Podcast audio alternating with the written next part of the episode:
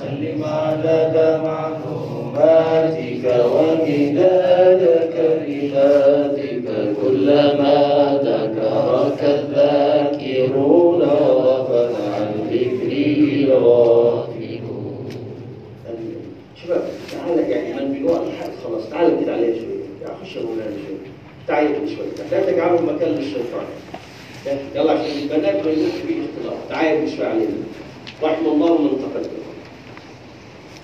هذا المولد لمولانا ابن حجر وهو مولد نادر يعني والحمد لله ان في نسخه موجوده السيده نزيهة رضي الله عنها وارضاها وجعل بحر جاوة مثواها آمين. هذا الكتاب عبارة عن مولدين الأول اسمه إتمام النعمة الكبرى على العالم بمولد سيد ولد آدم. هذا هو ال- المولد الكبير. هذا هو المولد الإيه؟ ثم ابن حجر اختصره. الكبير يعني 35 صفحة. الصغير هذا كأنه النصف. وإن شاء الله سنقرأ معاكم الكبير عادي يعني. الشهر كله مولد نبوي ما فيش مشكلة نقرأه إن شاء الله ونصور الكتاب لأنه ال ال ال هذا موجود لكن إتمام النعمة غير موجود. طيب. من شرحه؟ شرحه مولانا البيجوز أو هذه الطبعة تحفة البشر على مولد ابن حجر لمولانا الإمام ال- البيجوري سيد خير من الأغنياء اشتراها 70 جنيه. الله من الأغنياء من الأغنياء أغنياء برضه. فهذا كتاب الأغنياء. الشاهد إن ابن حجر شرح الصغير الذي نقرأه هنا. تعال كده اختصار. مين ابن حجر ال الهيتمي؟ هو الإمام أبي العباس أحمد ابن حجر المنسوب إلى هيتم وهيتم قبيلة في الشرقية في مصر. مولده 909 موجود في الكتاب انتقاله أنا قلت والله صلحوها يا ابني. انتقاله معلش 974 هذا قول. اكتب اكتب. 74 صلحها. 974 مولده 974 آه، أستغفر الله. وفاته 974 في قول 73 بس الراجح 74 وقلت لنزيهة صلحي لكن نزيهة لم تصلح. هذا كان زمان قوي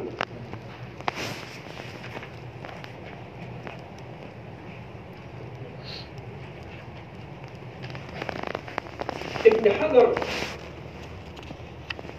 شارح المنهاج في كتاب عظيم اللي هو إيه؟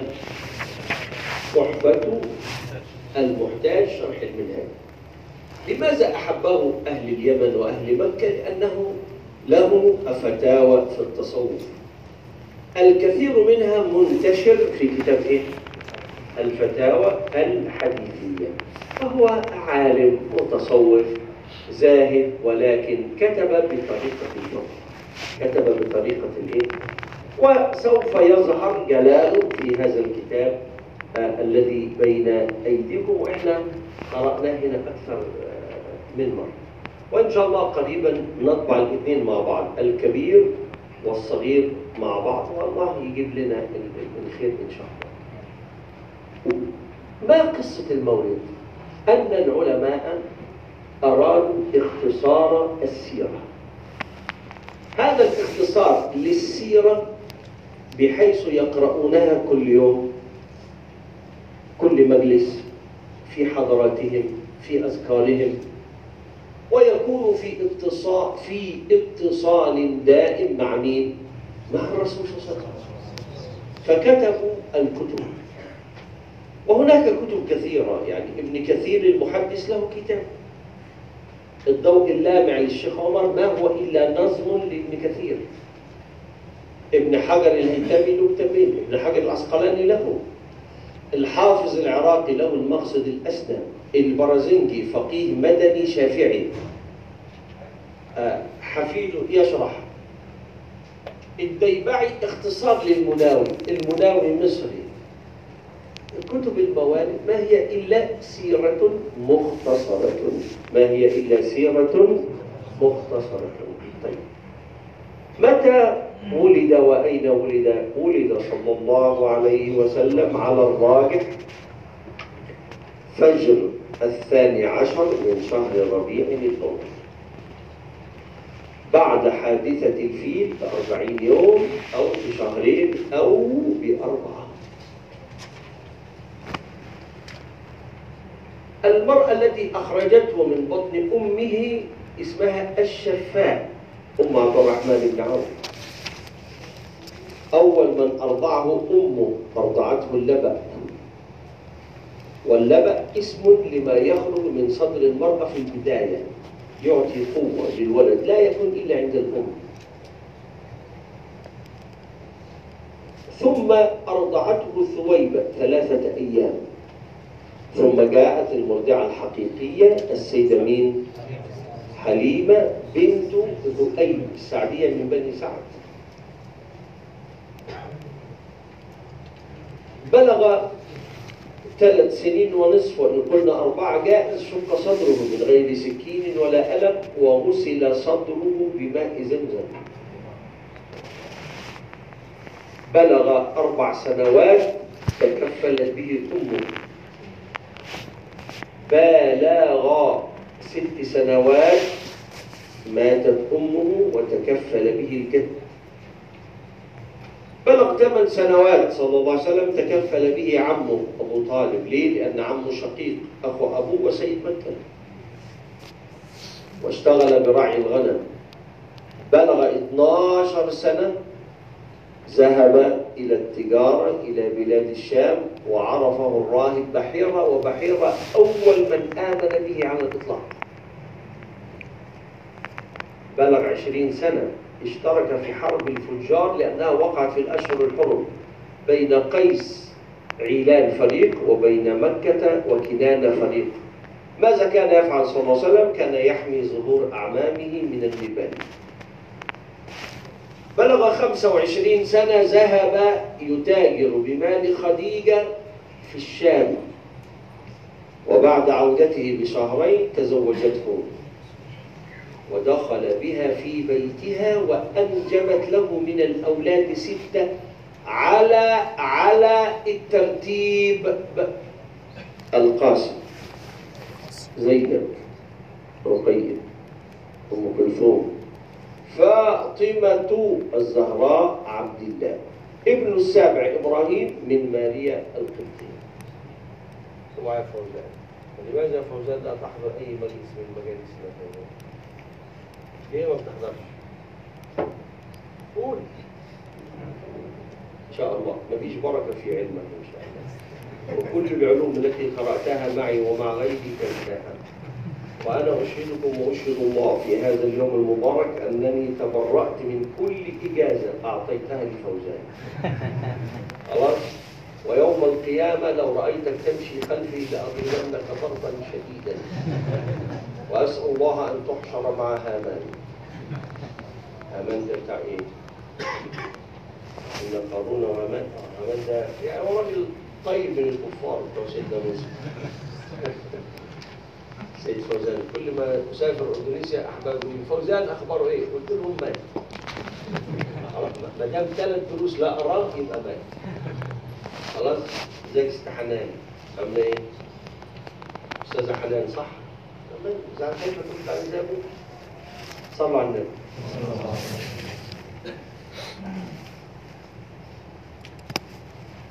بلغ 35 سنة اشترك في بناء الكعبة. بلغ 39 سنة حبب إليه الخلاء. فكان يعبد الله في غار حراء شهر رمضان عشرة أيام إلى شهر. يوم 17 رمضان رأي. رأي. أيده مولانا الخضر بك. 27 رمضان الجمهور. جاءه جبريل وقال اقرأ باسم ربك الذي خلق. فصار نبيا. وهنا بدأت البعثة 23 سنة. 23 إيه؟ سنة. أول من آمن به خديجة. ومن الرجال أبو بكر رضي الله عن الجميع ومن الأطفال سيدنا علي. ومن العبيد زيد بن مين؟ حارثة. ومن الإماء بركة. ومؤيمة الحبشية.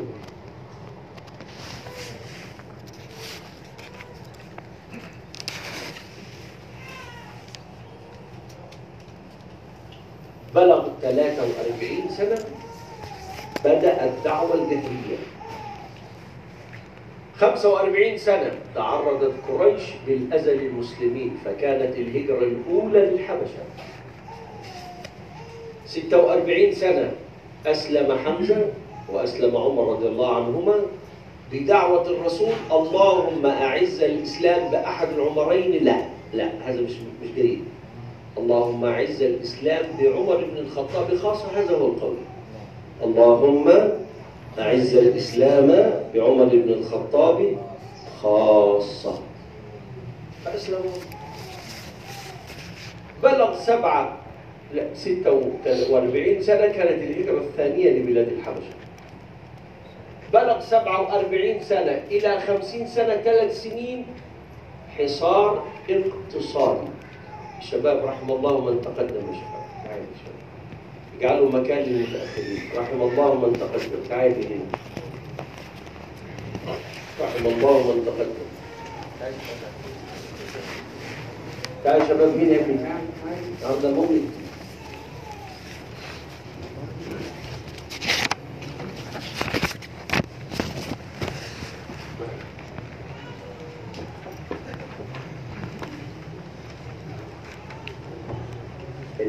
تسمعه رحمة الله من تقدم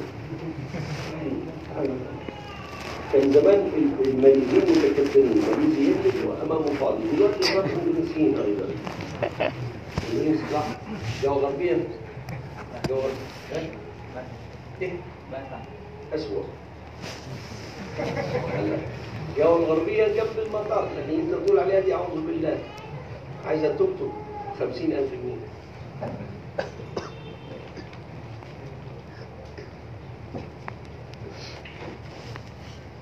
مولانا بلغ 51 سنة الإسراء والمعراج. وفضة الصلاة. 52 سنة جاء الوفود من المدينة وأرسل أول سفير في الإسلام. 53 سنة الهجرة إلى مكة. استغفر الله. الهجرة إلى المدينة. اذكر أسباب الهجرة. ثلاثة. ثلاثة كثرة أذى المشركين لمن آمن في مكة. كثرة المسلمين فين؟ في المدينة. إرادة ثلاثة. إرادة الرسول صلى الله عليه وسلم أن ينشر الإسلام في أرض في أرض جديدة. أعماله في المدينة ثلاثة. بنى المسجد المؤاخاة بين المسلمين المهاجرين والأنصار ثلاثة المعاهدات مع اليهود الثلاثة قينقاع النضير قريظة شرع الأذان في العام الأول العام الثاني شرع الجهاد. وتزوج بالسيدة ها سيدة عائشة في العام الأول تزوج سيدنا علي والسيدة فاطمة الزهراء في العام الثاني. أول لقاء مع اليهود بني قينقاع بدر. ولقد نصركم الله ببدر وأنتم ثلاثة. حرمت الخمر أربعة. وغزوة أحد ثلاثة أربعة. شرع الحجاب أربعة. غزوة بني قينقاع بنو النضير. خمسة الأحزاب. خمسة قريظة. ستة شرع الحج. اثنين شرع الصوم والزكاة. ستة صلح الحديبية سبعة عمرة القضاء سبعة غزوة خيبر طيب. ثمانية مؤتة ثمانية فتح مكة ثمانية هوازن وثقيف وحنين تسعة آخر غزوة تبوك تسعة أول حج خلاص عشرة الوفود من كل مكان دخلوا في الإسلام عشرة حجة الإسلام الوحيدة اعتبر أربع مرات سنة ستة سبعة ثمانية عشرة وحج مرة واحدة. 23 صفر سنة 11 مريضة بالحمى. حرارة. 2 ربيع الأول آخر صلاة عشاء. صلاها جماعة. 12 ربيع الأول ضحى انتقل إلى الرفيق الأعلى. يعني أدينا لخصناها بسرعة. تعالوا نقرأ كده الكتاب وهو يعني 19 صفحة. إن شاء الله أقل من ساعة. و يعني الإجازة ما فيش إجازة لكن أنا سأمضيكم هنا. وأي وقت نتقابل أنا أمضي. اتفقنا؟ سأمليكم وأي وقت نتقابل أنا أمضي. يعني أقربها الخميس القادم في المضيفة القديمة. بنقرأ كتاب فقه جميل أوي. مختصر بافاض المقدمة الحضارية لها صورة إن شاء الله أنا أختم لكم جميعا. يلا يا مين يقرأ؟ عايز حد يقرأ بسرعة. تقرا بسرعة. يلا توكل على الله. طفل يبكي ده تايلاندي تايلاندي قولي له سوديه يعني سأوديه سأوديه سأوديه أو ممكن يسكت خالص. خن مالي وفي خنبة خنبة المدينة كله سواء. يلا يا السلام عليكم. الحمد لله رب العالمين وصلى الله وسلم وبارك على سيدنا محمد وعلى آله وصحبه أجمعين. اللهم اغفر لنا ولشيخنا وللسامعين والحاضرين. آمين. قال الامام أبو العباس احمد بن حجر الهيثمي. رحمه الله ونفعنا بعلومه واسراره وعباداته في الدارين. آمين. بسم الله الرحمن الرحيم. مقدمة المصنف. الحمد لله الذي شرف هذا العالم بمولد سيد ولد آدم وكمل به سعود الأنبياء والمرسلين وجميع الملائكة لا سيما الكروبيين والمقربين وج- وجمع في سائر الكمالات الباطنة والظاهرة. وجعله إماما المتفضل عليهم والممد لهم في الدنيا والآخرة وختم بشريعته الغراء الواضحة البيضاء المحفوظة من التحريف والتبديل إلى أن ينفخ في الصور إسرافيل فهو خير الشرائع وأعدلها كما أن أمته خير الأمم وأفضلها ولذا, ولذا به جمع جميع ما في كتب الله المنزلة وفاق عليها بكمالات لا تحصى مفصلة مجملة ومجملة. كيف والمان عليه والمتفضل بوصوله إليه يقول عز قائلا من جملة مدحه ويشير إلى بعض شرحه ما فرطنا في الكتاب من شيء. ومن ثم حوى من معجزاته صلى الله عليه وآله وسلم ستين ألف معجزة بل أكثر من ذلك كما يعلم من أطلعه الله على ما فيه من العلوم والمسائل وحوائط من أنواع تعظيم نبينا صلى الله عليه وسلم وفصاحة أمره وعلو كماله وقدره وخطابه بأنواع الملائكة والكمالات وإعلام أمته بما بلغه من المقامات والخصوصيات ما لم يحط بكنه الأعظم إلا المتفضل عليه بما لم يصل إليه مخلوق ولم يلحقه كامل فيما له من المزايا والحقوق فمن ذلك الخطاب الأعلى قوله عز قائلا يا أيها النبي إنا أرسلناك شاهدا ومبشرا ونذيرا وداعيا إلى الله بإذنه وسراجا منيرا. وبشر المؤمنين بأن لهم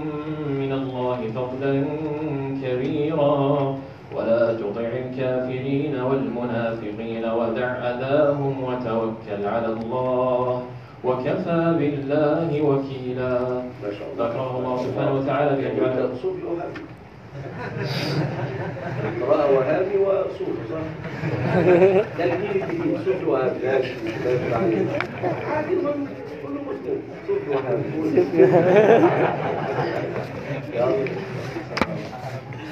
قال فأكرمه الله سبحانه وتعالى بأن جعله شاهدا عن الرسل بأنهم بلغوا أممهم جميع ما أوحي إليهم وذلك لأنهم أتباعه وخلفاؤه كما يوحي كما يوحي إلى ذلك بقوله تعالى وإذ أخذ الله ميثاق النبيين لما آتيتكم من كتاب وحكمة ثم جاءكم رسول. أي محمد. في كل ما معكم لتؤمنن به ولتنصرنه. قال أأقررتم وأخذتم على ذلكم إصري أي عهدي. قالوا أقررنا. قال فاشهدوا وأنا معكم من الشاهدين. ختم الله تعالى هذا المقام الأعظم نبينا صلى الله عليه وآله وسلم في قوله فاشهدوا وأنا معكم من الشاهدين. ليعلمنا بعظيم شرفه ومرتبته وأنه المتبوع وهم التابعون والمقصود بالذات وهم اللاحق وهم لاحقون. وإنما تأخر ظهور الحسي في هذا العالم عن جميعهم ليكون مستدركا عليهم ومتمما لما فاته من الكمالات جامعا لجميع فضائلهم وزياداته كما يدل لذلك قوله تعالى فبهداه مقتدي الدال على أنه لم يبق فيهم كمال وهدى ومعجزة وخصوصية إلا وقد توافر في ذلك الكمال والهدى وأوتي مثل الآخرين أو أعلى منهم جلالة وقهرا لأولي العناد. ولو لم يكن من ذلك إلا ما ظهر عند حمله وقبيل ولادته وفي أيام رضاعته وترتيبه لكفى. كما جمعت ذلك في كتاب سميته إتمام النعمة الكبرى على العالم بمولد سيد ولد آدم. صلى الله عليه وسلم. بأسانيده التي نقلها أئمة السنة والحديث يخلقون الإسلام والإتقان والبيان والبرهان في القديم والحديث. وما هو سالم من وضع والضاعين وانتحال الملحدين والمنكرين والمختارين لا كأكثر المواليد التي بين أيدي الناس. التي بأيدي الناس فإن فيها كثيرا من الموضوع الكذب والمختلق المصنوع. لكن في ذلك الكتاب بسط لا يتم قراءته في مجلس واحد فاختصرته هنا بحذف أسانيده وغرائبه واقتصرت منه على ما يسنده متابع أو عاضد روما للتسهيل على المادحين وقصدا لحيازتهم معرفة تلك المزايا والكرامات لينتظموا بذلك في سلك المحبين بذلك الجناب الرفيع والجاه الوسيع العريض المنيع.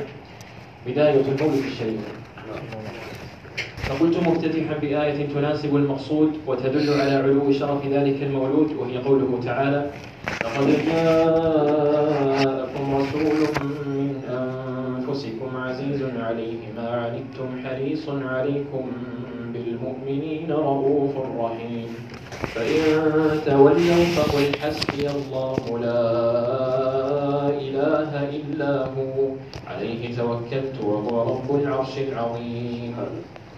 فرسول الله صلى الله عليه وآله وسلم هو سيد الأولين والآخرين والملائكة المقربين والخلائق أجمعين وحبيب رب العالمين أكرم أكرم رسل الله وأفضل خلق الله والمخصوص بالشفاعة العظمى يوم الدين والمنصوص على عموم رسالته إلى العالم من الإنس والجن والملائكة السابقين واللاحقين صاحب اللواء المعقول والحوض المورود والمقام المحمود الذي يغضبه ويحمده في الأول والآخرون ويحتاج إلى جانبه ومن الأنبياء والمرسلون والملائكة المقربون وصاحب المعجزات الباهرة والكرامات الظاهرة الباطنة والظاهرة والحجة القويمة والمحجة المستقيمة والفضائل التي لا تحصى والشمائل التي لا يمكن أن تستقصى فبالغ وأكثر لن تحيط بوصفه وأين الثريا من يد المتناولين وهو الذي اصطفاه الله تعالى بالمحبة والخلة والقرب المنزه عن الإحاطة والجهة والمنزلة وبالمعراج وما فيه من العجائب التي اطلع عليها والمزايا والفضائل التي أوتيها وبالصلاة والأنبياء أجمعين في بيت المقدس ذهابا وعودا إعلاما بأنه سيد الكل وممدهم بدلا وعودا وبشهادته وشهادة أمته عليه وعلى أممهم بما بلغوه بلغوه من أمرهم ونهيهم وبلواء الحمد والوسيلة والبشارة والنذارة والهداية والإمامة والرحمة للعالمين وبأن ربه يعطيه ويعطيه حتى يرضى فيقول يا رب لا أرضى وواحد من أمتي في النار فيخرجهم الله منها ويلحقهم بالسادة الأخيار الأبرار وبإتمام النعمة عليه وبتكوين سائر الإمدادات إليه وبشرح الصدر ورفع الذكر فلا يذكر الله تعالى إلا ويذكر معه وبعزة النصر بالرعب من مسيرة شهر وبالتأييد بالملائكة وبنزول السكينة عليه وعلى أمته وبإجابة سؤاله ودعوته لا سيما التي اختبأها لأمته حين لا ينفعهم غيرها ولا يسعه ولا يسعهم إلا خيرها ومنرها ومنرها وبإقسام الله بحياته وبرد الشمس بعد غروبها عليه وبقلب الأعيان له وبكونه صلى الله عليه وسلم. يبرئ من جميع الأمراض والآلام وباطلاعه على المغلبات حتى ما سيقع في يوم القيامة. وبدوام الصلاة عليه من الله تعالى وجميع ملائكته التي لا يحصى كثرتهم الذي الذي لا يحصي كثرتهم إلا هو سبحانه وتعالى. ومن أمته في سائر الأمكنة والأزمنة وبإجابة المتوسلين به وبأهل بيته وخلفائه وآله وصحابته وتابعيهم بإحسان على مر الأزمان. إلى غير ذلك مما لا مقنع في حصره ولا غاية باستيعابه. النسب الشريف. وسيرة سيدنا ومولانا ونحرنا وملاذنا وملجأنا وممدنا ومنقذنا ومكملنا وناصحنا أبي القاسم محمد بن عبد الله بن عبد المطلب بن هاشم بن عبد مناف بن قصي بن كلاب بن مرة بن كعب بن لؤي بن غالب بن فهر بن مالك بن النضر وقريش ينتهون إلى هذا وقريش ينتهون إلى هذا. وقال كثيرون إلى النضر بن كنانة بن خزيمة بن خزيمة بن مدركة بن إلياس بن مضر بن نزار بن معد بن عدنان. وإليه ينتهي النسب المجمع عليه. ووراء ذلك أقوال متباينة لا يثبت منها شيء فلا ينبغي الخوض فيها للحديث عند صاحب مسند الفردوس.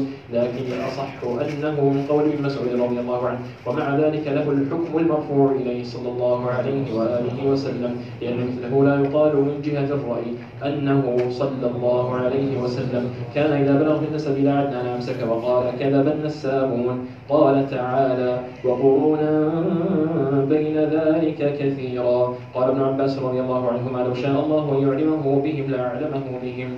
خلق الحقيقة المحمدية اعلم أن الله تعالى شرف نبيه بسبق نبوته في سابق أزليته وذلك أنه تعالى لما تعلقت إرادته بإيجاد الخلق بإيجاد الخلق أبرز الحقيقة المحمدية من محض النور قبل وجود ما هو كائن من المخلوقات بعد. ثم سلخ منها العوالم كلها ثم أعلمه تعالى بسبق نبوته وبشره بعظم رسالته. كل ذلك وآدم لم يوجد ثم انبجست منه. صلى الله عليه وسلم عيون الأرواح فظهر بالملأ الأعلى أصلا فظهر بالملأ الأعلى أصلا ما للعوالم كلها. واحدة واحدة واحدة. قال ثم انبجست منه صلى الله عليه وآله وسلم عيون الأرواح فظهر بالملأ الأعلى أصلا ما للعوالم كلها. قال كعب الأحبار رحمه الله لما أراد الله أن يخلق محمدا صلى الله عليه وسلم.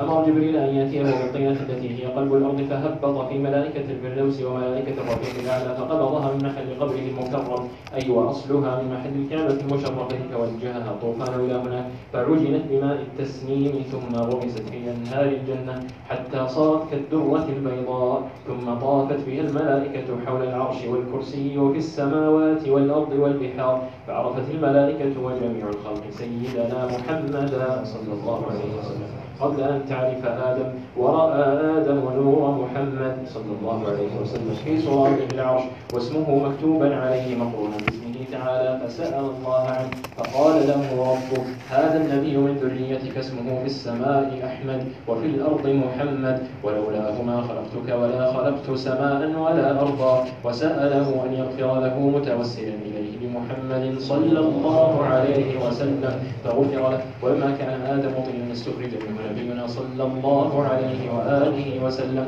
ونبئ ثم أخذ منه الميثاق قبل الأنبياء. ثم أعيد إلى آدم فنفخت فيه الروح. ثم استخرجت من ذريته لأخذ ثم استخرجت من ذريته لأخذ الميثاق عليهم. استخرجت منه السطر السابع آخر ثم استخرجت منه من ذريته. آه ثم استخرجت منه. عندك يا لا ثم استخرجت منه ذريته لأخذ الميثاق عليهم. فنبينا صلى الله عليه وآله وسلم المقصود من الخلق وواسطة أحسن الله. نبينا صلى الله عليه وآله وسلم هو المقصود من الخلق وواسطة عهدهم ورسول الرسل أن الله سبحانه أخذ الميثاق عليهم بأنه من الداعي. فرسالته عامة لجميع الخلق إلى يوم القيامة. ولأجل ذلك تكون الأنبياء كلهم يوم القيامة تحت رواية وهو النور المحمدي ولما ظهر آدم لمع نور نبينا محمد صلى الله عليه وسلم في جبينه ثم خلق من ضلعه الأيسر حواء فأراد مد يده إليها فكفته الملائكة عنها حتى يصلي على نبينا صلى الله عليه وآله وسلم ثلاث مرات. وفي رواية عشرين ثم لما أهبط إلى الأرض لما أراد الله أراد الله من الحكم الباهرة التي لو لم يكن منها إلا ليوجد نبينا محمدا صلى الله عليه وسلم وقت أبان وقت أبانه في أمته الذين هم خير أمة أخرجت للناس لكفى ولدت له أربعين ولدا في عشرين بطنا في كل بطن ذكر وأنثى إلا في ولد وحده إعلاما بأنه الولد بيده قوة وعلما لما انتقل النور المحمدي إليه ثم أوصى شيث ولده بما أوصاه به أبوه آدم أن لا يضعه إلا في المطهرات من النساء. ثم لم تزل هذه الوصية معمولا بها إلى زمن عبد الله بن عبد المطلب طهر الله هذا النسب الشريف من قبائح الجاهلية وما كانوا عليه. هلاك أصحاب الفيل. وكان ذلك النور يزداد تلألؤا في جبهة جده عبد المطلب وببركته توجه إلى الله به في أصحاب الفيل الذين قصدوا مكة ليخربوها وقد آن إبان الحمل وقد آن إبان الحمل به صلى الله عليه وآله وسلم. فأرسل الله عليهم الطيور الأبابيل من البحر فأهلكهم قبل وصولهم الحرم بها عن آخرهم إلى واحد منهم يذكرهم إرهاصا وكرامة لظهور سيدنا محمد صلى الله عليه وسلم نجاة والد النبي صلى الله عليه وآله وسلم من الذبح ثم ظهر ذلك النور في جبهة أبيه سيدنا عبد الله الذبيح الذي فداه الله من إرادة أبيه ذبحه وفاء لنذره إياه لما دله الله في المنام على بئر زمزم وكانت قد دثرت فنجاه الله من الذبح ببركة ذلك النور بأن ألهم الله أباه أن يهديه بمئة بعير. ولما هدي أدركت امرأة منه ذلك النور فخطبته لنفسها وتعطيه البعير الذي فدي التي فدي بها فأبى حتى يأذن أبوه ثم ذهب به أبوه إلى وهب بن عبد مناف بن زهرة وهو يومئذ سيد بني زهرة نسبا وشرفا. فزوجه لوقته ابنته سيدتنا آمنة. أفضل امرأة في قريش فوقع عليها من فوره فحملت بسيد الخلائق صلى الله عليه وسلم من ساعتها. ففارقه أعظم ذلك النور فعرض نفسه على الأولى فأبت وقالت له فارقك ما كنت أؤمن انتقاله إلي من النور الذي كان معك. ونودي ليلة حمله وهي ليلة الجمعة من رجب في السماء والأرض. إن النور المكنون الذي منه محمد صلى الله عليه وسلم. هنا الشيخ كلام جميل قوي ذكر إن الحمل في شهر إيه؟ رجب. يبقى شعبان رمضان شوال ذو القعده ذو الحجه محرم صفر ربيع. والمرأة التي تلد في أول التاسع في آخر التاسع سواء. في قول لابن الجزري وقول لمولانا ابن سيد الناس أن الحمل كان في شهر ذي الحجة. يبقى ذي الحجة بالتالي بعد كده. محرم صفر ربيع ربيع جمادة جمادة رجب شعبان رمضان. هذا قول أن الرسول صلى الله عليه وسلم الحمل في شهر ذي الحجة يبقى الميلاد في شهر كام؟ ها؟ رمضان ومن هنا كانت بعثته في تمام الأربعين أما الراجح عند العلماء أن الحمل كان في رجب وكان مولده في ربيع وكانت بعثته في رمضان وعمره ست آه، أربعين عاما وستة أشهر فهمتم يا شباب الفرق بين الاثنين؟ الذبيحين مين؟ ومين؟ إسماعيل و ومين؟ عبد الله كانت الدية عشرة من الإبل. أول من دفعت له الدية مئة كان هو. ومن بعدها صارت الدية مئة. ولما جاء الإسلام أبقى عليها. فكانت الدية عشرة من النوق أول واحد من دفع له الدية مية كان عبد الله أبو النبي صلى الله عليه وسلم. الشيخ بيميل إلى نجاة أبويه من النار. الشيخ بيميل إلى نجاة أبويه من النار ومعظم فقهاء الشافعية. نص على ذلك البيجوري ونص على ذلك الإمام لها السيوطي ودي مولانا ابن حجر الهيثمي وزكريا الأنصاري. له كلام جميل قوي في موضوعات كثيرة. ومولانا زين دحلان له كثير في, في هذا الكلام في نجاة أبي طالب وفي نجاة أبوي الرسول صلى الله عليه وسلم. يا يا الله. قال رحمه الله ونودي ليلة حمله وهي الجمعة من رجب في السماء والأرض إن النور المكنون الذي منه محمد صلى الله عليه وآله وسلم. يستقر الليلة في بطن سيدتنا آمنة ويخرج للناس بشيرا ونذيرا وأمر رضوان عليه السلام أن يفتح باب الفردوس ونطقت كل دابة لقريش تلك الليلة وقالت حمل بمحمد صلى الله عليه وسلم. حمل بمحمد ورب الكعبة وهو إمام الدنيا وسراج أهلها ولم يبق سريع لملك ملوك الدنيا إلا أصبح منكوسا وأصبح كل ملك أخرس لا ينطق يومه ذلك. ومرت وحوش المشرق إلى وحوش المغرب تبشرها به وكذا بشرها في البحار بعضهم بعضا. ورأت سيدتنا آمنة رضي الله عنها بين النوم واليقظة قائلا يقول لها أشعرت بأنك حملت بسيد هذه الأمة ونبيها؟ صلى الله عليه وسلم. ورأت أنه خرج منها نور أضاء له ما بين المشرق والمغرب. ولما مضى بحملها ستة أشهر أتاها آتت بمنامها فركضها برجله وأخبرها بأنها حملت بسيد العالمين وأنها تسميه محمدا وأنها تكتم شأنها وفي رواية أنها ولدت له أعظم الثقل والرواية المشهورة أنها لم تجد من ذلك شيئا وجمع بأن الأولى في أول الحمل والأخرى في آخره. لتقع مخالفة المعتاد فيهما حتى يعلم أن كل أموره صلى الله عليه وآله وسلم خالقة للعادات. وفي رواية أنه صلى الله عليه وآله وسلم ذكرها وأخرى لا وجمع بأنه يحتمل يحتمل أنها أسقطت قبله. وفي رواية وهي الأشهر أن أباه مات وهي حامل به وعليها المعظم. وفي رواية أخرى أنها حملت به أكثر من تسعة أشهر والأصح خلافها. ما رأته السيدة آمنة عند ولادته. ولم تزل أمه ترى وهي حامل به ما يدل على عظم قدره وما تواترت الأخبار بنقله من الكرامات والآيات الباهرة إلى أن مضت تلك الشهور وأشرق الوجود بذلك النور فأخذها ما يأخذ النساء من الألم ولم يعلم بها أحد فبينا هي كذلك سمع شيئا هالها. سمعت شيئا هالها.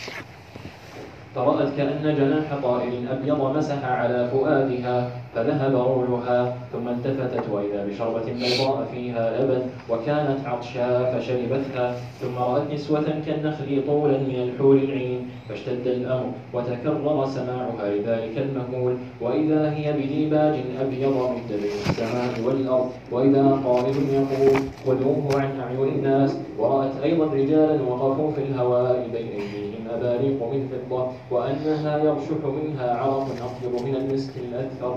ورأت أيضا قطعة من الطير أقبلت حتى غطت حجرتها مناقيرها الزمرد وأجنحتها الياقوت. وأبصرت حينئذ مشارق الأرض ومغاربها. فرأت ثلاثة أعلام مضروبات علما بالمشرق وعلما بالمغرب وعلما على ظهر الكعبة فأخذها المخاض واشتد بها الأمر وكأنها مستندة إلى نساء قد كثرن عليها حتى كأنهن معها في البيت فحينئذ ولدته صلى الله عليه وسلم ولدته ليلا كما في روايات أو نهارا كما في روايات أخرى ولا تخالف لاحتمال أنه بعد طلوع الفجر. كرامات النبي صلى الله عليه وآله وسلم عند ولادته موصوف في روايات بأوصاف تليق بكماله الأعظم وسؤدده الأفخم. صلى الله عليه وسلم. منها أنه لم يخرج معه دم ولا قدر أصلا. وأنه رؤي حينئذ نور عم البيت والدار وأن النجوم دنت وتدلت حتى ظن من هناك سقوطها سقوطها عليهم. وأن قابلته سمعت قائلا يقول يرحمك الله فسطع نور أضاء ما بين المشرق والمغرب لا سيما الشام وقصورها إشارة إلى أنه يصل إليها بنفسه وأن الإسراء يكون إليها ثم منها إلى السماء وأنها دار ملكه كما في أثر وهو هاجر الأنبياء وأنه ما من نبي إلا وهو منها أو هاجر إليها وبها ينزل عيسى عليه السلام وهي أرض المحشر والمنشر قال صلى الله عليه وآله وسلم عليكم بالشام. فإنها خيرة الله من أرضه. يهتدي إليها خيرته من عباده. وفي رواية أنه صلى الله عليه وسلم حين ولد وقع معتمدا على يديه ثم أخذ قبضة من تراب ورفع رأسه إلى السماء. وقبض التراب إشارة إلى أنه يملك الأرض وأنه ينثره في وجه أعدائه فيهزمهم. وكان الأمر كذلك يوم بدر أو حنين. أخذ صلى الله عليه وآله وسلم كفا من تراب وضرب به وجه العدو فلم يبق منهم أحد إلا وأصابه منه فولوا منهزمين خائبين آيسين وأنه صلى الله عليه وآله وسلم. ولد جاثيا على ركبتيه ينظر إلى السماء ثم قبض قبضة من الأرض وأهوى ساجدا وأنه صلى الله عليه وسلم وضع تحت برمة وضع لا ما هو ال- الفعل المجازي أو الفعل المؤنث مؤنث إيه؟ ده؟ السؤال إذا كان الفعل الفاعل بتاعه؟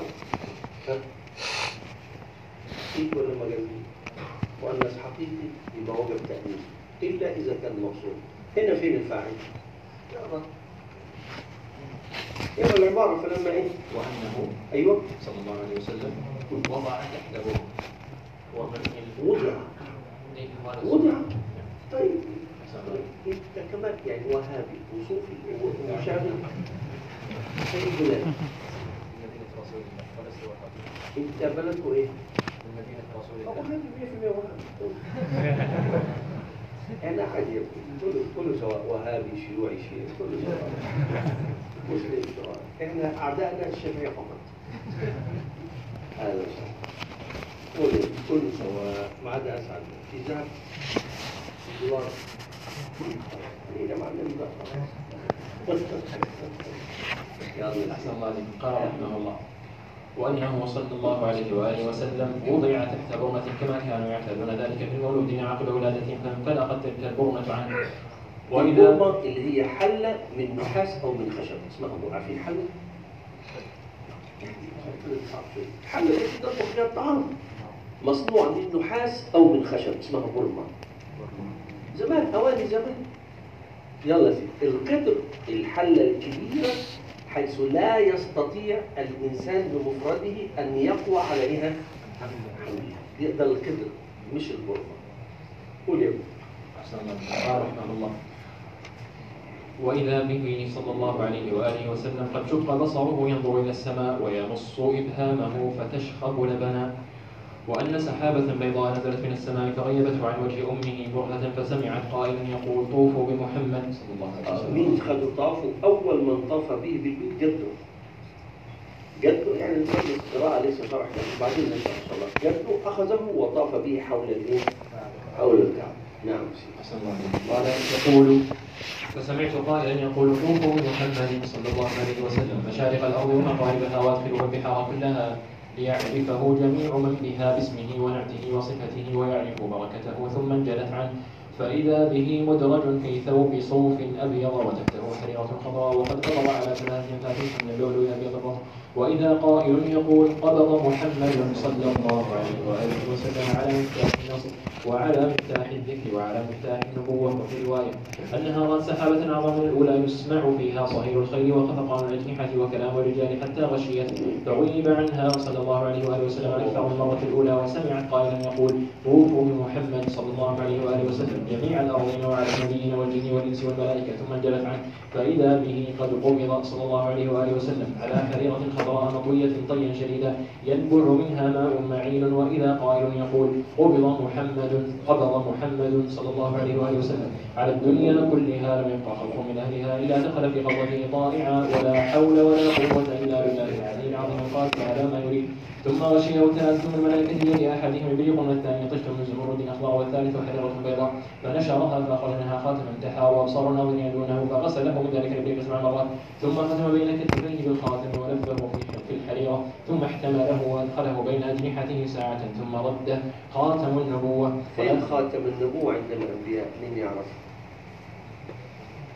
لا عند الأنبياء في الكف خاتم النبوة عند كل الأنبياء في الكف أما عند الرسول صلى الله عليه وسلم ففي ظهره أقرب إلى الإيه؟ إلى اليمين. وعندما قبض صلى الله عليه وسلم رفع الخاتم. رأته السيدة أسماء بنت عميس فلم تراه قل. خاتم النبوة. ولا تعارض هذه الرواية رواية أنه ولد بالخاتم ورواية أنه ختم بما لم به لما شق صدره صلى الله عليه وآله وسلم. وهو عند أمنا حليمة حاضر معلش كم مرة شق صدره؟ يا راجل حرام عليك. يعني سوداني ماشي. ما معكش ذهب ماشي. ما معكش دولار ماشي. لكن كمان في السيرة مرة وعمره ثلاث سنين ونص. مرة عشر سنين قبل البلوغ أربعين سنة قبل البعثة واحد وخمسين سنة قبل إسرائيل والمعراج كلها أحاديث صحيحة لأنه لا مانع من تكرار الختم إظهارا لوجود الكرامة والتميز باعتناء به وأخبر بما أن الأحبار والرهبان في ليلة ولادته بها قبلان ولد ويجمعوا على ذهاب ملك بني إسرائيل وآمن به بعضهم. من إرهاصات من إرهاصات ليلة ولادة النبي الإرهاص أمر خارق للعادة يظهر على يد من سيكون نبيا طب لو كان نبي؟ معجزة طب لو كان ولي؟ كرامة الخاصات التي ولدت النبي صلى الله عليه وآله وسلم. وفيها ارتج واضطرب ديوان كسرى الذي لم يبنى أحكم منه. فانصدع وانشق وسقط من أعلاه أربع عشرة شرفة. شرف دليل ال 14 شرفة دليل وإشارة أن 14 ملك سيملكون فارس. بعدها زوال فارس. وزال في عهد سيدنا عمر رضي الله عنه وأرضاه. أحسن الله عليكم. قال رحمه الله إشارة إلى أنه لا الفرس إلا أربعة عشر مليكا. وكان آخرهم في خلافة عثمان رضي الله عنه. وخمدت تلك الليلة نار فارس التي كانوا يعبدونها. ولم تطلع قبل ذلك بألف عام كانت توقد وتضم وتضرم أشد الإيقاد والإضرام ليلا ونهارا. فلم يقدر أحد تلك الليلة على إنقاذ شيء منها. وغرض ونشنت بحيرة القبلية التي كانت تسير فيها السفن فلم يبق بها تلك الليلة قطرة من ماء قطرة ماء فبني محلها مدينة تسمى ورد تلك الليلة الشياطين المستردون من السمع في السماء بالشهر فلم يعودوا إليها وسبب أن يسمع خبر السماء فرأينا رمة عظيمة كنارنا حين لعن وحين أخرج من الجنة. وحين ولد محمد صلى الله عليه وآله وسلم وحين ولد وحين نزلت عليه الفاتحة وأكثر العلماء على أنه وأكثر العلماء على أنه ولد مختونا مقطوع السرة حتى لا يرى أحد سواء مخطوبا دي فيها خلاف ولد مسرورا لا اعتراض. يعني مسرورا مقطوع حبل الإيه؟ السري بينه وبين أمه. ولكن ولد مختونا فيها خلاف. الراي أنه ولد مختونا والأقوى أن الملائكة خن- ختنته يوم السابع حتى لا يطلع أحد على عورته الله عليه وسلم. قال رحمه الله ما ورد في سبب تسميته صلى الله عليه وسلم. ومن أسباب تسميته لاسمه سيدنا عبد المطلب له محمدا صلى الله عليه وآله وسلم روي أنه رأى كان سلسلة فضه خرجت من ظهره لها طرف بالسماء وطرف بالأرض وطرف بالمشرق وطرف بالمغرب ثم عادت كأنها شجرة على كل ورقة منها نور وإذا أهل المشرق والمغرب متعلقون بها فعبرت له بمولود يكون من صلبه يتبعه أهل المشرق والمغرب. ويحمله أهل السماء والأرض فلذلك سماه محمدا صلى الله عليه وسلم. مكانه وزمن ولادة النبي صلى الله عليه وآله وسلم. واختلفوا بشهر مولده ويومه على أقوال كثيرة ولا خلاف أنه ولد يوم الاثنين والأشهر أنه ولد في شهر ربيع الأول والأشهر أيضا أنه الثاني عشر. وكثيرون أئمة حفاظ متقدمون وغيرهم أنه يوم ثامنه والصواب أنه ولد بمكة ولا يجوز اعتقاد غيره والأشهر أنه بمحل مولده المشهور بسوق الليل. وهو الآن مسجد لله تعالى وقفته مسجدا الخيزران أم الرشيد. رضاعه صلى الله عليه وآله وسلم من ثويبة واول من ارضعته ثويبة مولاة عمه ابي لهب واعتقها لما أول من أرضعوا مين؟ هنا كالمرضعات لأن عادة العرب أن الحرة لا ترضع في ذلك الزمان فأمه أرضعته قليلا لكن ثويبة كم يوم؟ مين ثويبة؟ آه ومن هنا إخوة الرسول في الرضاعة مين؟ حمزة وابن ثويبة مسروق ابن ثويبة إيه؟ لكن عبد الله والشيماء دول من أولاد من من إخوتي من حليمة قال رحمة الله واعتقها لما بشرت بولادته فكف الله عنه من عذابه كل ليلة اثنين. جزاء لفرحه بها بمولده صلى الله عليه وسلم. كما جوزي عمه أبو طالب بسبب تربيته بان خفف الله عنه من عذابه أيضا وفي روايه أنه اعتقها بعد الهجرة فعليها التخفيف عنه لكونه أمرها بإرضاعه. بس استناني هنا هنا بي بي بيدل على إن أبو طالب كمان أس كما عمه أبو طالب بسبب تربيته بأن الله خفف عنه من عذابه أيضا.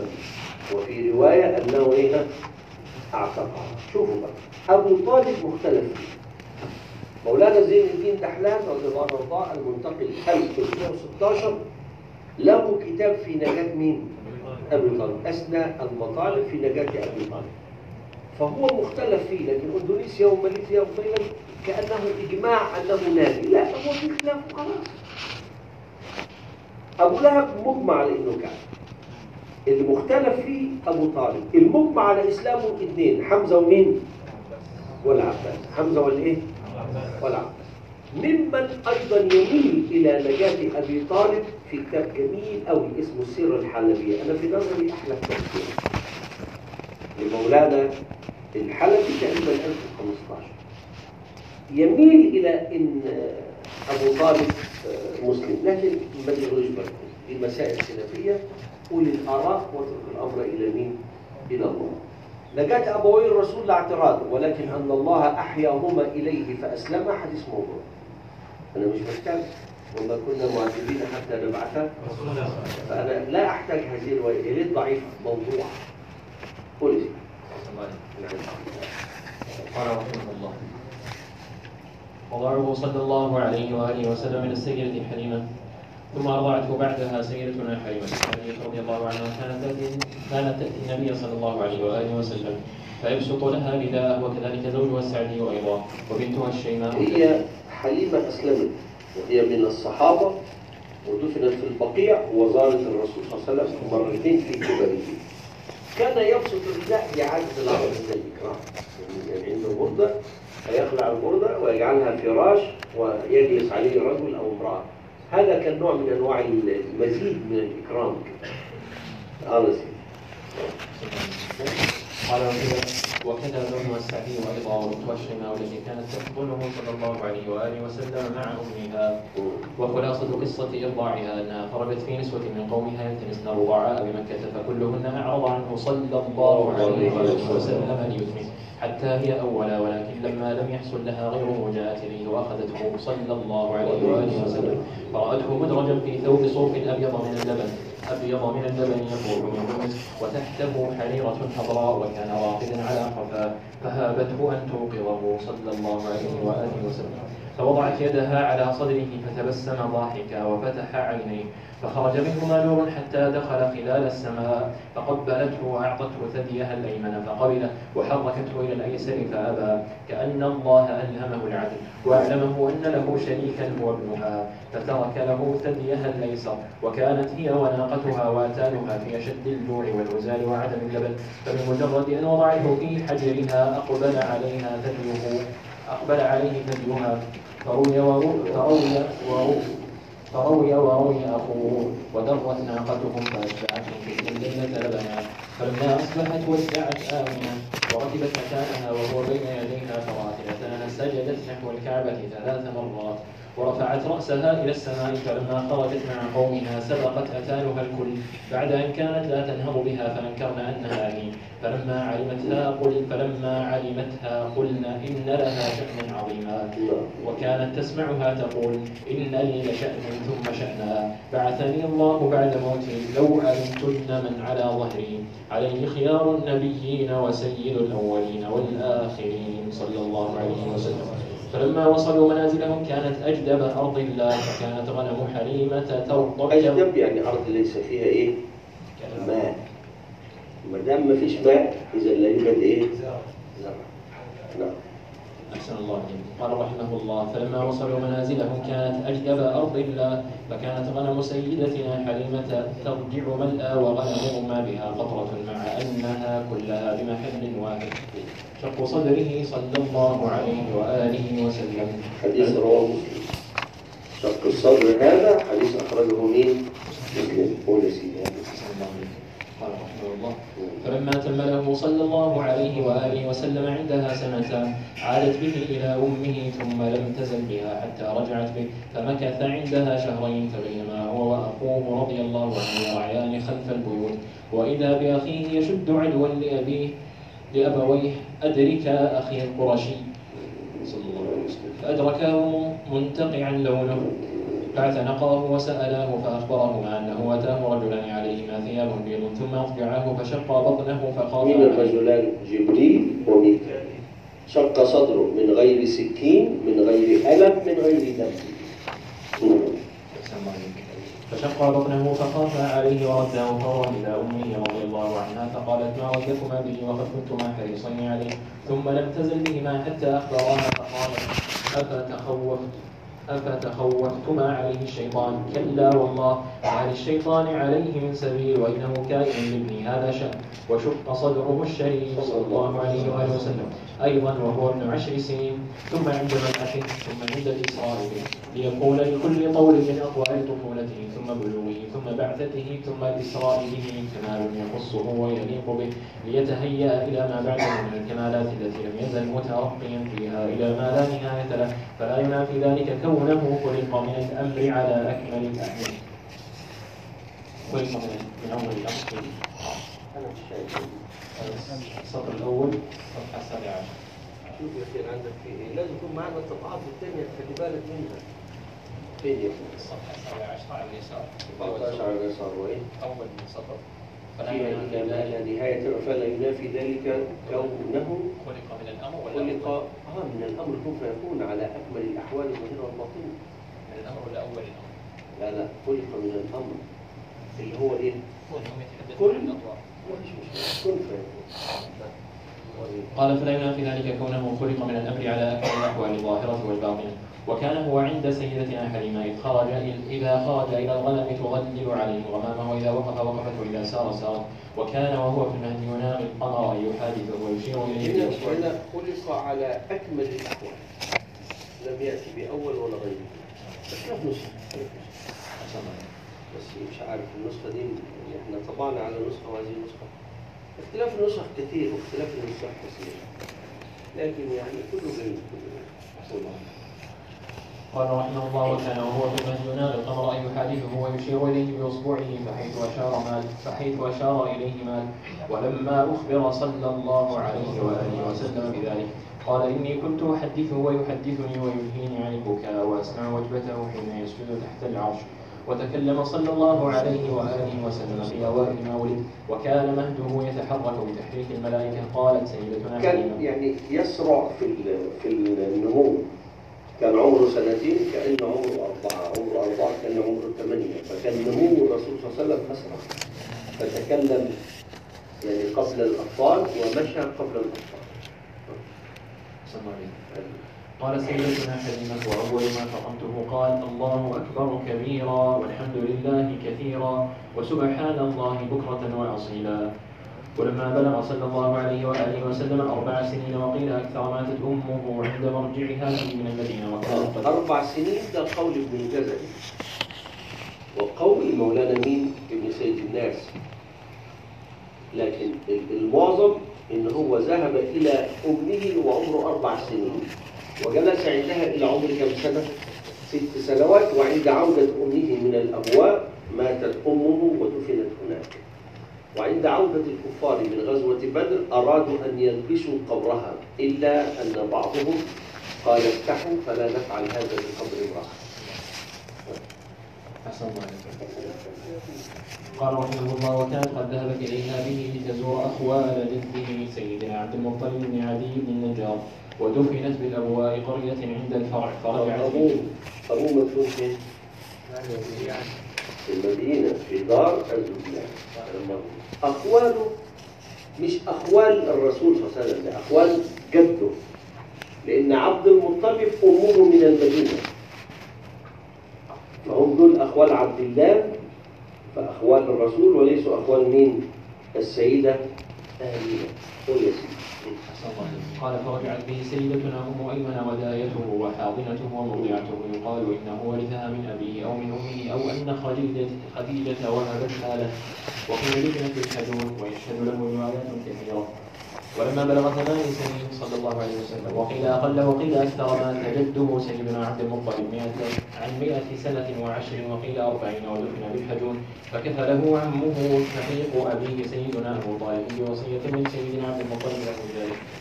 الراهب وحيرا ولما بلغ اثنتي عشرة سنة خرج مع عمه سيدنا أبي طالب إلى الشام حتى بلغ بصرى فعرفه بحير الراهب وأخبره بصفات نبوته ورسالته وبخاتم النبوة الذي بين كتفيه وآمن به. ثم أقسم على عمه أن يرجع به خوفا عليه من اليهود إذ أقبل منهم سبعة يريدون قتله فمنعهم بحيرا. وأخبروه أن اليهود تفرقت في كل طريق لعلمهم أنه خارج في هذا الشهر وجملة ما رآه بحيرا تضليل غمامة بيضاء له وأنه نزل تحت شجرة فأراد أرخت أغصانها عليه تظلله صلى الله عليه وسلم. فلما بلغ صلى الله عليه وآله وسلم عشرين سنة عاد إلى الشام في تجارة ومعه أبو بكر فسأل بحير عنه فأقسم له أنه نبي. ثم لما بلغ صلى الله عليه وآله وسلم خمسا وعشرين سنة رجع إلى الشام أيضا في تجارة لسيدتنا خديجة ومعه غلامها ميسرة فكان يرى ملكين يضلان من الشمس. ورأت ذلك سيدتنا خديجة لما رجعوا. بعد رجوعه بنحو ثلاثة أشهر تزوجها وعمرها أربعون سنة بعرض بعرض منها لنفسها عليه صلى الله عليه وآله وسلم ورضي عنها ثم لما بلغ صلى الله عليه وآله وسلم خمسا وثلاثين سنة بنت قريش الكعبة فكان له هو الواضع. فكان له هو الواضع للحجر الأسود في محله. ثم لما بلغ أربعين سنة أرسله الله رحمة